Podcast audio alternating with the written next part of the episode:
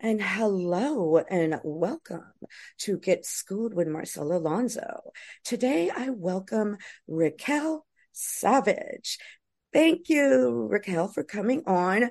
Please introduce yourself to my audience, who you are, how you entered sex work, and what you're currently up to as of today. So I am Raquel Savage. I use she and her pronouns. I am a therapist, an educator, and a sex worker. I've been a sex worker for a decade, doing full service work and online work, the full gamut. And I've been a therapist for about 5 years.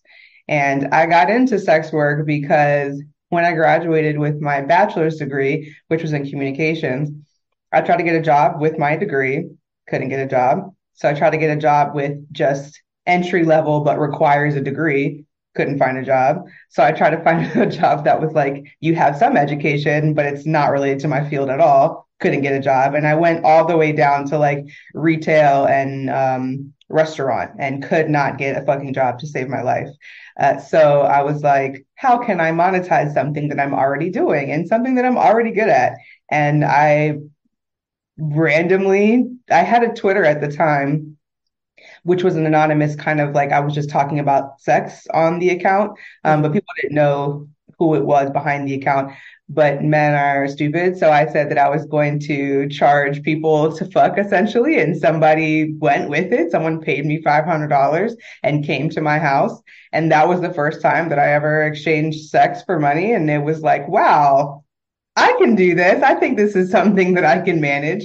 Interesting looking back now, I would never see clients in my own house. And that's fine if folks do. That is nothing I would ever do now. But at the very beginning, I didn't know what I was doing. I had very few role models. I was just like trying to generate income.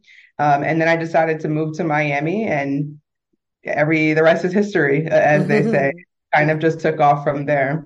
Well, I applaud you for putting in the effort of trying to get the job. And I have been there myself, because the whole reason I got into sex work myself was I had tried. I even went to McDonald's, and I remember they didn't hire me. I had a child at a young age, and it was very difficult. I didn't get into sex work because I thought, oh, this is going to be easy, simple, or whatever. Sometimes, we try our effort to do everything, and that's what happened. So now, yeah. And I applaud you for your education. I know it's frustrating going through 4 years of college, and then here you are trying to get a job. And then now, my daughter's going through it to herself. So you did go with sex work. You did get your master's, right? Yeah. So after I moved to Miami and I was doing sex work for a few years, I was trying to decide what else I wanted to do with my career and how else I wanted to expand my career. And I was thinking about that I am a sex worker, and I have always been someone that people come to talk about sex, and people are comfortable asking me questions and getting advice from me. And I've always been comfortable giving them advice, and I've always been open about my sexuality. And I was like, how can I extend that beyond sex work? And I was like, maybe I could become a sex therapist. And so I started looking into therapy programs. And then I was like, fuck it, I'll just do a master's in counseling. And so, I went ahead and I did my master's. And then it kind of transformed a bit, because instead of becoming a sex therapist, I learned a lot about trauma, and that therapists broadly don't have the skills and are not taught in graduate programs how to effectively process trauma. Like, lots of therapists learn how to use CBT, and CBT is not a good or effective modality for trauma. So I kind of fell in love with trauma and the skills and modalities used to process it. And I also recognize that as a sex worker, therapists don't learn about sex workers in school. And so after I graduated, I essentially continued to do sex work. And I said, I'm not going to go work at any like random fucking agency. I'm going to wait until I can create something of my own, where I can see sex worker clients, Black and brown clients, queer and trans clients, and I can help them process trauma in an effective way. So it's interesting how it all kind of unfolded, but it is perfect, because it ended up being exactly what I feel I'm really, really good at. That's wonderful. That's wonderful. That you did a great thing. And it is very much needed, because a lot of sex workers, they just can't go and have regular and you understand, because you were a sex worker. Yeah. I mean, I understand, even before I was a sex worker, I understand like the limitations of therapy, because lots of therapists fucking suck. Like, I've been to therapists who, I had one therapist that I went for the first consultation, and we were talking about being sexually assaulted. And she asked me, what was the lesson there? And I'm like, why the fuck would you ask somebody who has been assaulted that question? And I have been in therapy situations where it's white women and they don't understand how to work with me as a Black woman. Like, there are just so many limitations that therapists are not equipped to really efficiently and empathetically work with folks. So it was like a combination of just like my early experiences of therapy before I was even a sex worker, and then recognizing in grad school, we're not talking about sex work at all. In fact, the only time that we ever talked about sex work was briefly on the day that we talked about trafficking. And that was in this really small class where we were just talking about sexual assault. So it was like a crisis intervention class. And that day we were talking about sexual assault, and we had somebody come in and do a little brief thing on trafficking. And in that tiny little module, it was like, prostitution is trafficking, porn causes trafficking. Like, that's what the students learned. And me sitting there, I'm like raising my hand and trying to, argue without also like outing myself. And it was really fucked up and really hard. And so, yeah, coming out of that, I was like, I need to create my own spaces where generally people can come to therapy and feel safe and feel seen and understood. I want to create spaces where people can access therapy that has a lens of anti-oppression. So like the lady who asked me, what's the lesson I learned about being assaulted? That would never be asked, right? Like, I would be like, let's talk about rape culture. Let's talk about patriarchy, misogyny, whatever. And then lastly, of course, I wanted to and did create a space where sex workers can come to therapy, and there is no assumption that they're coming to therapy because they're sex workers. Like, there's a range of things that sex workers want support with that have nothing to do with their sex work. And sometimes it does, right? Oftentimes, I would say the majority of sex workers that I have seen as a therapist, their main issues are not, I'm a victim of my sex work. It's mostly like, my boyfriend's pissing me off, my mom is a bitch, or like any regular kind of thing. So, right. Yeah. No, yeah, they have various issues, but people will blame the sex worker. The therapist will say, oh, well, maybe if you didn't do that, things would work out better. Exactly. And they're not, they're kind of putting the blame on you when you do go to therapy and then sometimes I personally had a really good white male therapist, which was I was lucky. I don't know what it is. He helped me, but I could never share with him that I was in sex work. But I'll give it to him. Probably the best therapist I ever went to was a white male. He wasn't necessarily the same race. And the worst one I went to was a Spanish woman, believe it or not, that I was like, I couldn't even tell her I got the vaccine, that she was so judgmental. So there's a need for therapists. There's a need in this country, certainly for mental health. And, sex workers, like you said, you went everywhere looking for a job. And what's going on in the media, I think, is so bad because we're not hearing the voices of survival sex workers. We're not hearing the voices. We're only hearing what paid media is. And paid media is, I made 100,000 on OnlyFans. I'm doing all these, that's not real sex workers. These are people that are placing ads, and they're hurting other sex workers. Absolutely. I, at the beginning of the pandemic, before OnlyFans was like a household name, OnlyFans was relatively lucrative, and it was because the only people who were on there were sex workers. And oftentimes that's how any site gets popular, is that sex workers come on there, they popularize it, and then the company changes the terms of service to kick them off. But at the beginning, it was a great site to use, and it was a great resource and another way to kind of monetize and make money, not to the extent of the glamorization where it's like 100K. It wasn't that, right? But it was a steady income generator. And unfortunately, what I believe really shifted that, and then we move into this like co-optation of like people who are not sex workers who got on there, who are like selling nudes, but not selling videos, or like they show their tits, but they won't show their pussy. And it's like, oh, I'm not this. And like this whole fucking thing is that Beyonce made a song where she says something about OnlyFans. I might start on OnlyFans. And Beyonce is a huge star, and people across so many different communities and cultures listen to her. And so that kind of shifted, in my opinion, the trajectory. And we were in lockdown, so we were bored too. And so there was this curiosity. And that, in my opinion, shifted the trajectory of OnlyFans into this more popularized space where celebrities, people who are not sex workers, got onto the site and essentially fucking ruined it for sex workers who needed it and need it for income. Like that is the place that people, sex workers, were utilizing to generate income. Now it's like totally fucked because of how oversaturated it is with people who are sex workers and with people who are not sex workers. Or I call them pandemic Beckies. I call them the people that I noticed this. It was a ton of, and no offense to white women out there, but I faced a lot of prejudice when I first entered sex work, and now it's finally changed. I finally could be a brunette. You know, when I started in my day, I was blessed to start dancing, but I couldn't go into certain hours.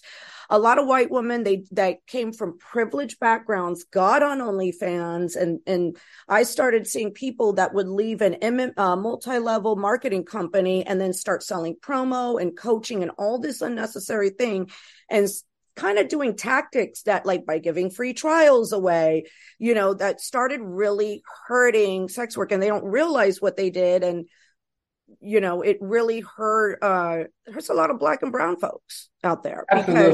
Because here you are, and I was, you know, I started very young, and you're trying to get a job. You're trying to get a job somewhere, and you have no choice but sex work.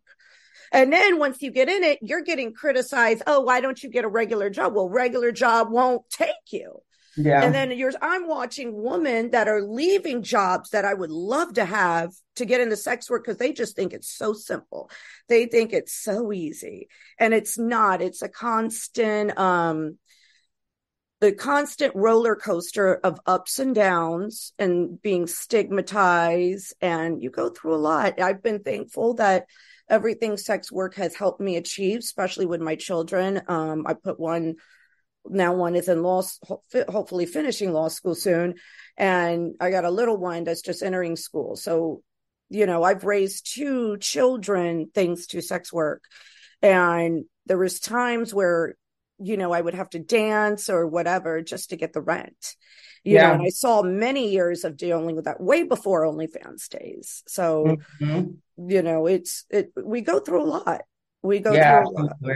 And it is unfortunate that the majority of press about OnlyFans focuses on the very, very small minority of people who make a shit ton of money. And I think about it a lot, like as parallel to just the US economic structure, which is like the 1% makes a shit ton of money. And when things go bad for the rest of us, they generate even more income. Right. And similarly with OnlyFans, a very, very small percentage of people makes a shit ton of money. And as the pandemic continued and it got harder for the majority of people, the 1% of OnlyFans girls who were making a shit ton of money made more. And so it's not reflective at all of the average experience or the average user experience of OnlyFans. Right. And the majority of people who are making a shit ton of money, like you said, are white, cis, thin women. Well, I've seen larger white women make money.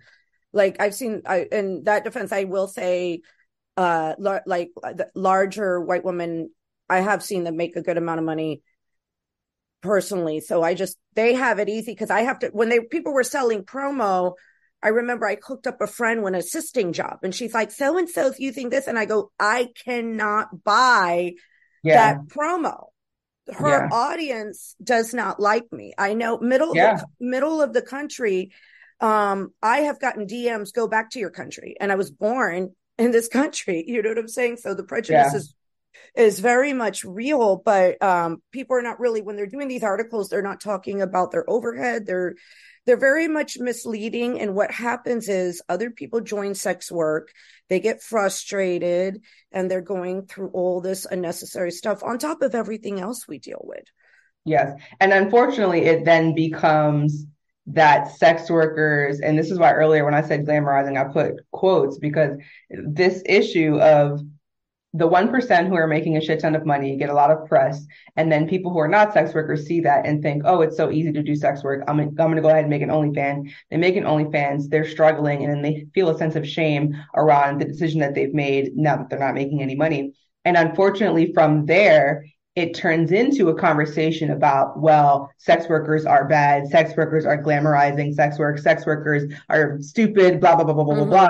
And it turns into this anti-sex work rhetoric, which has ramped up over the last few years, alongside this like popularization of OnlyFans, which is just really interesting. But that then leads to literal material impacts on sex workers, like we've seen with SESTA-FOSTA, like we see with the new bill KOSA. There's been so many legislation. There has been so much legislation that directly impacts sex workers. That is a result of people turning their frustration and anger and disgust directly towards sex workers, as opposed to the system itself, or as opposed to media latching onto clickbait stories. Like, the problem at the end of the day is not sex workers. And unfortunately, sex workers, particularly the ones who are the most marginalized, the Black and brown folks, the disabled folks, the queer and trans folks, are the ones who bear the brunt of the burden there. Right. Yeah. No, that's so true. And I'm glad you're stating this, because that's what my show is all about, is telling the truth and for other people to learn. Also, I think it's important, right, since you've been a therapist helping deal with different addictions. So you've had that addiction training too, which, because everybody, this job also can be hard for some. For instance, me and my cousin, we both started dancing at the same time. I was fortunate enough to start dancing sober. She was not. And because of that, to this day, she has dealt with addiction. So I think that's important too, that, you know, there's therapists and sex workers that can help deal with this for somebody like her, because when she is retired, she's finally quit sex work a long time ago. She still has this addiction, and she's never learned how to cope without alcohol. Mm-hmm. And so, you know, you have a lot of sex workers out there that might have done it in the past, and now they're, but, you know, they don't know how to cope with stuff. It's very sad. Yeah. And so this is definitely another area where therapists are not well equipped to navigate supporting people, because the way that therapists learn about addiction and substance use is mostly centered around like 12-step models, and 12-step models are mostly inefficient and don't work, mm-hmm. and are largely based in religion, right? Like if you go to any AA meeting, if you go to any NA meeting, whatever, they're based in mm-hmm. God and religion, and that's not an effective method for supporting people through diminishing or stopping use.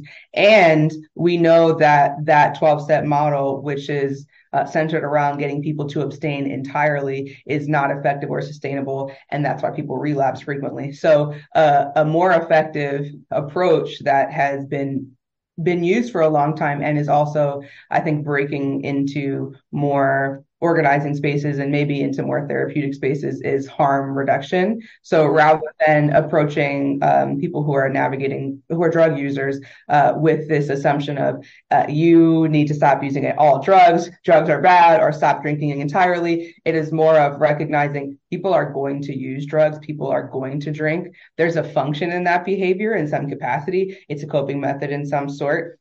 The world is fucking hard. Working is hard. Capitalism is hard. We smoke, right. We get high to be able to navigate that. We have childhood trauma, whatever. So recognizing that there's a utility in whatever substance is being used, and recognizing people are going to use substances. And so from there, figuring out how to reduce the harm of that substance, rather than saying it needs to be cold turkey. Right. And which again ends up not being an effective method, creates a lot of shame when there's relapse, and creates a lot of not only criminalization, but stigmatization for people who are drug users and substance users. So this is definitely another area where therapists generate more shame and harm and criticism because they're approaching drug users and substance users or people who use drugs and people who use substances with method modalities that are not effective, right, rather than like, I think you said it was your sister or whomever saying like, yeah, let's talk about what the function is of drinking when you're on the job. Like, what does that do for you? And what way does that serve you? And okay, so I understand that, yeah, you need to maybe be a little bit more confident, or you need to be not in your head as much or whatever when you're working. I wonder if instead of 10 drinks, it can be 5 drinks. Or I wonder if you're going to drink 10 drinks, we can get somebody to drive you home after work instead of you driving yourself, right? So this is like harm reduction principles. Mm-hmm. I understand the utility of the thing that you're doing. I have grace for it. I'm meeting you where you're at. Let's figure out how we can reduce the harm around this thing rather than create an entirely unrealistic goal of not drinking at all, because the stressors are still there. Right. Plus, my cousin said she's in Florida, but not in Miami. She went to a couple meetings and what she was harassed by guys. Yes. and I know certain cities, the meetings are better than others. Not every, and the part of Florida she's in, I can imagine, I would be scared. Like would be at that meeting, but sometimes the meetings, you know, you run across a group that's uncomfortable. Yeah. And Florida is it's $1 million industry, addictions and rehabilitation here. So the intention or the goal of the people who run these industries is not actually rehabilitation or reducing harm or reducing drug or substance use. It's making money. So it's figuring out how to exploit people who are coming in with whatever addiction that they have, and generating a shit ton of money off of them. So it's capitalism. It's not even like these, which is another reason why these methods are not effective. Oh, wow. That's terrible. It is terrible. Now tell us about Equitable Care, the program that you have developed. When did you first decide, and how was that process of coming about? Yeah, so it was actually my friend Angie Gunn, who is a sex therapist and sex worker, who came up with the idea. And initially, she was overseeing the process, and she gathered a coalition of people who are interested in creating some kind of a certification that would help therapists learn how to work with sex workers as therapy clients. So I was a part of the coalition initially, and she's also my friend. And then through the pandemic and just not having capacity to continue overseeing the process, I stepped up and we decided to move forward with kind of me taking the lead. And so we finished the curriculum. It's a 12-week course where clinicians, no matter where they are in their studying, so they can be interns, grad students, or clinicians, licensed or unlicensed, will learn a variety of things. But the goal is to teach them how to work with sex workers as therapy clients. And then they're required to work with a sex worker client before they receive the certification. And we talk to the sex worker directly to ensure that they've actually been treating them well. So our first cohort is happening now, and it started in July. So they're going to finish at the end of this month. And then October, we'll have another cohort, and it's been going great so far. And I think that it's what I have heard from the clinicians who are taking the course is that a lot of what they're learning are things that they wish they had known sooner. And not even just things necessarily related to sex work, just broadly shifting kind of their lens and approach to therapy. So I think it's really rewarding, because not only are we ultimately helping sex workers, we're ultimately helping any of the therapy clients that they see, because we're talking to them about how mandated reporting is a problematic and police-based kind of, how therapists are cops, essentially. We're talking to them about abuse and how to navigate working with couples where there's abuse present, and that therapy is not an appropriate resource for if the goal is to diminish abuse. And we talk to them about like a variety of things that just help therapy, like all of their clients. And then we get into like, what's the difference between trafficking and sex work? Why do we want decrim versus legalization? So we talk about things that are specific to sex. Oh, good. Because a lot of people don't fully understand the difference.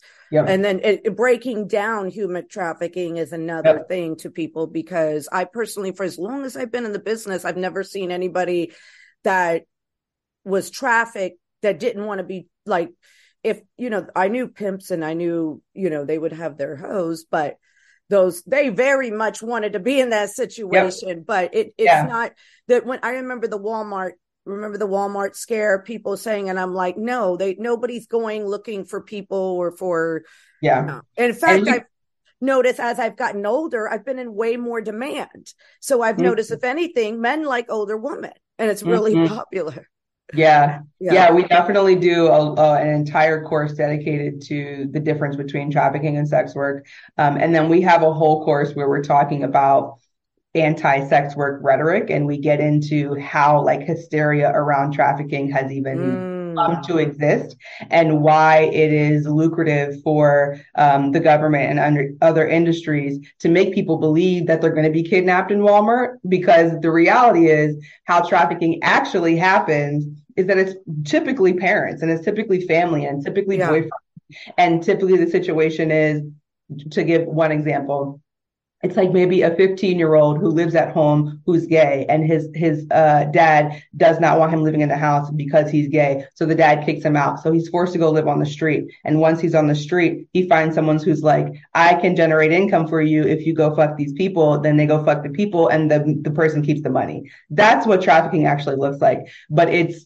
no government structures want to acknowledge that that's what trafficking looks like, because then that means that in order to fix it, they'd have to provide housing for people. They'd have to provide healthcare for people. They'd have to have basic income for people. And those are things they don't want to do. So instead, it makes more sense to center it around this narrative that people are going to be kidnapped, that little white girls are going to be sold off into sex trade slavery in Russia or some shit, because that fear that, comes out of like, save the children, save the women, is lucrative. People want to give their money to that. So it becomes this whole thing, and people buy into it because there's like an emotional pull and an emotional response, when the reality is the majority of trafficking happens with people that they know, similar to abuse, similar to rape and assault, right? It's typically people we know. And in order to shift those things, we have to provide people with their basic needs to live dignified lives. And and nobody's really running to, especially with the inflation going up, you know, this inflation's crazy. And people, the way they're surviving, that's the reality of stuff. You know, like in New York right now, I'm trying to look for an apartment, and they're like $4 or $5 grand for apartment. Thank God they, and in a way, and I never thought I would say, because I profited off Airbnb before in the past, but I'm kind of glad they outlawed it, because it's now being where it's impossible to just get a place to live. And, but they're giving tax deduction to all these owners for having empty units. You know what I mean? And it's just a shame, you know what I'm saying? And stuff needs to be cracked down. Absolutely. Yeah. Now, how, with this equity care, how does one therapist find out about it? Or, tell us how therapists out there could get involved. So if anybody's listening, they could share with their therapist. Absolutely. So if you just Google Equitable Care Certification, we call it ECC for short, but if you Google Equitable Care Certification, you'll find our website. And on the website, you can take just our intro course. If you're like, I don't want to take the full course, the full 12 weeks, you can take our intro course, which is essentially just how to work with sex workers 101. We also have just a brief written guide for therapists to look at, which is free. And then you can sign up for the full course as well. And you can also make donations. And the great thing about the work that we do is that half of all of the income that we generate goes to sex workers directly. So even if you just donate, even if you are doing the 101 course, we're able to shift that money into funds for sex workers directly. Now, the sex workers you find, how are you finding the sex workers to go with the program like that? You said, because when the therapist starts it for the 12 weeks, you match them with a sex worker, but you guys are also working with that sex worker as well. How do you initially find those sex workers?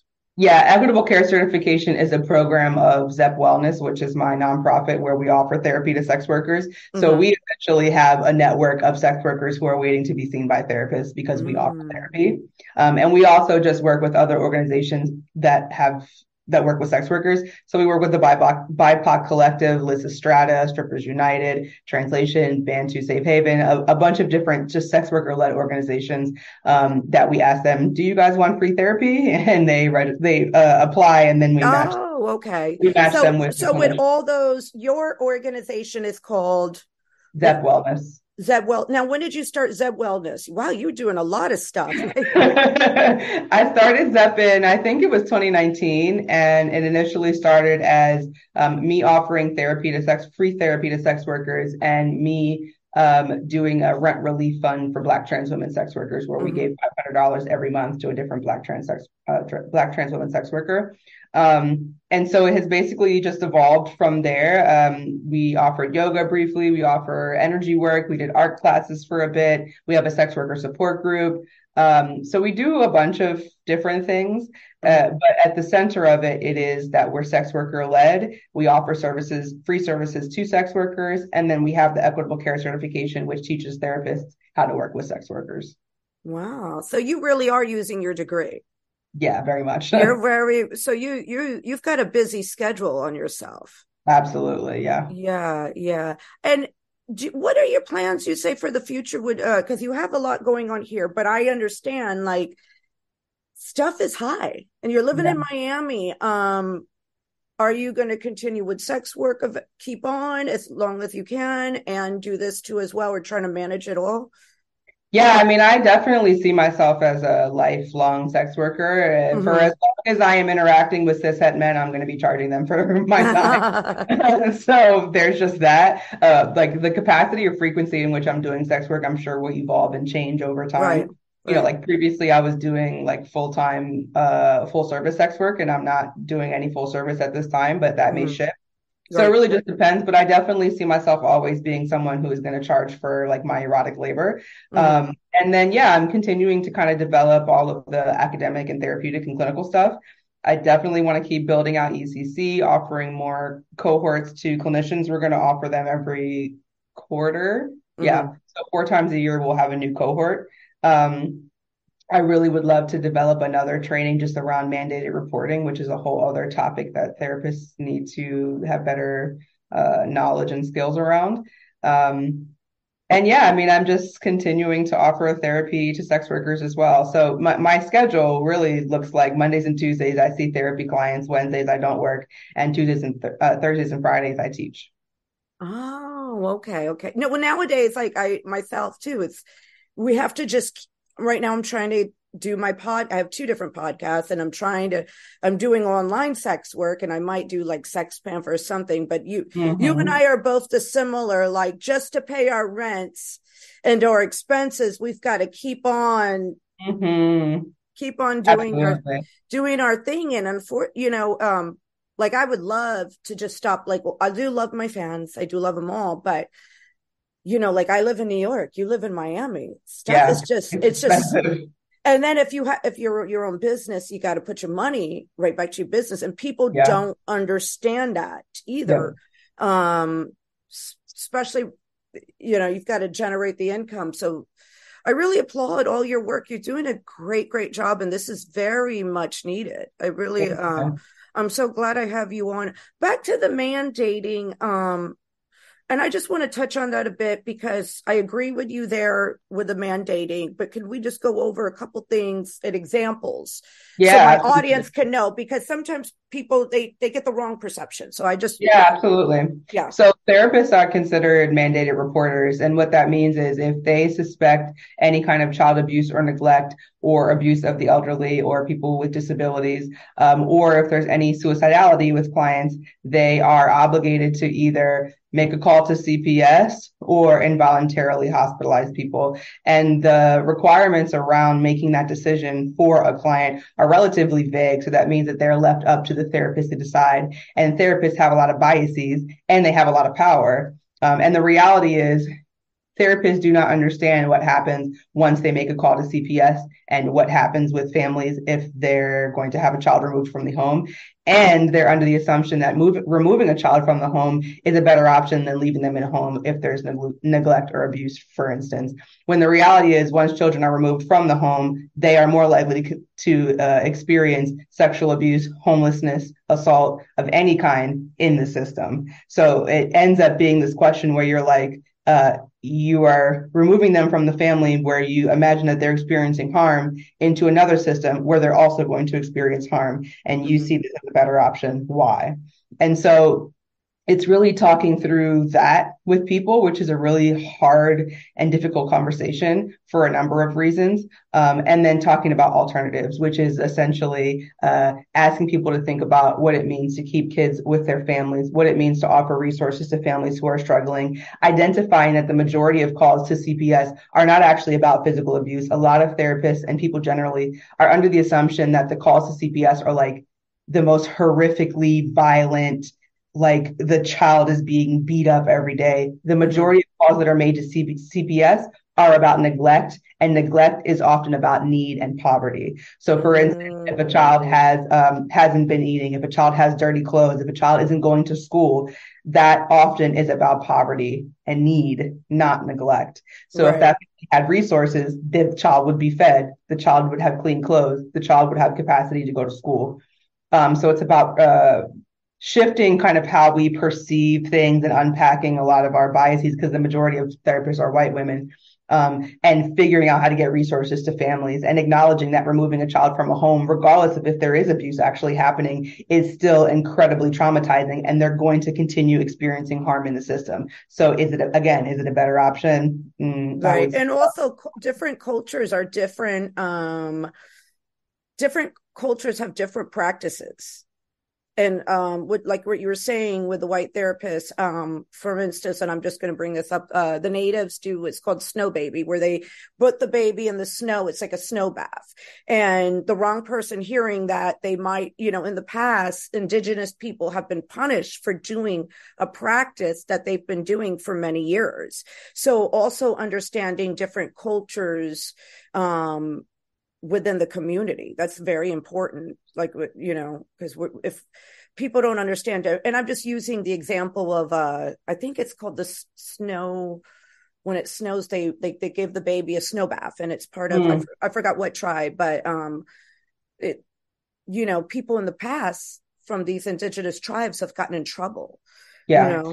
Yeah. And ultimately the entire system of CPS was founded on removing Black and Brown and Indigenous children from their families into white homes to diminish and eradicate Black and Brown and Indigenous families. And that exact same system is doing what it's intended on doing today. The majority of children that are removed from their families are Black and Brown children, period. So it is the exact same horrifically racist system that is intended on disrupting and destroying and destabilizing Black and Brown families. And separate from the CPS part of it, the other side of it with mandated reporting, or just generally therapists being cops, is clients experiencing suicidality. So the requirement for therapists is to Baker Act or involuntarily hospitalize someone if they're experiencing suicidality with intent. And therapists generally believe that that is the best option, and they believe that they have the authority to make that decision. When the reality is involuntarily hospitalizing people, regardless of what's going on with them, often comes with humiliation, coercion, all kinds of traumatizing experiences being put into a place that they do not consent to. And the reality is even people who are experiencing suicidality have the capacity to make decisions for themselves. So they can make a decision of whether or not they want to go into some kind of an institution or not. The therapist doesn't need to make that decision for them. And if they don't have the capacity to make that decision, their community can, not the therapist. A therapist is not the authority on if a person needs to be hospitalized or not.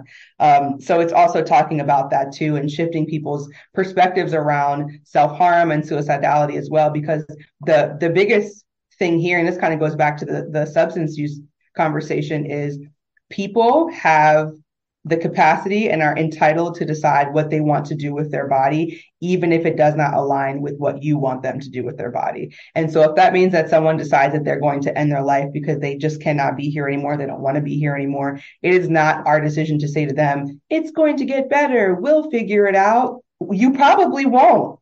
And this is, again, going back to like the most therapists are white women. It comes from a position of privilege to be able to say it's going to get better. For white women, it probably will get better because they have the privilege of whiteness. Whereas a lot of clients who are coming, and this is whether they're white or not, but especially if they're not white, if they're black and brown, shit might not get fucking better ever. Right. Things might potentially get worse. If you are a black trans person in Florida currently, your life is horrific. It did not get better. It's gotten significantly more violent.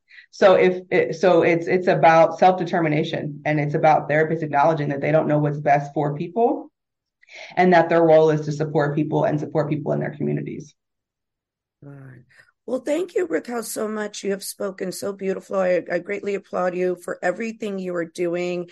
And thank you so much for sharing all this knowledge, because my whole mission with this podcast is to help sex workers. And I feel like you are doing the exact same thing, and you are greatly needed. And I appreciate your effort.